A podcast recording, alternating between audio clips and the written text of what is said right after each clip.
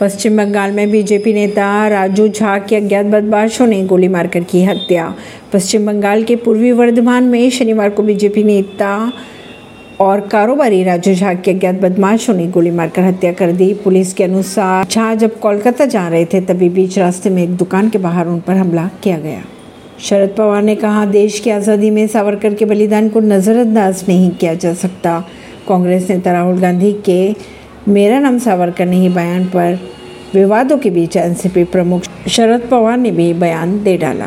मूर्ति तोड़े जाने पर महाराष्ट्र के जलगांव में दो गुट भिड़े आपस में बारह लोग लिए गए हिरासत में। जलगांव में अज्ञात लोगों द्वारा एक मूर्ति को तोड़े जाने के बाद दो गुट आपस में भिड़ गए। पुलिस के अनुसार बारह लोगों को हिरासत में ले लिया गया और स्थिति अभी काबू में बताई जा रही है।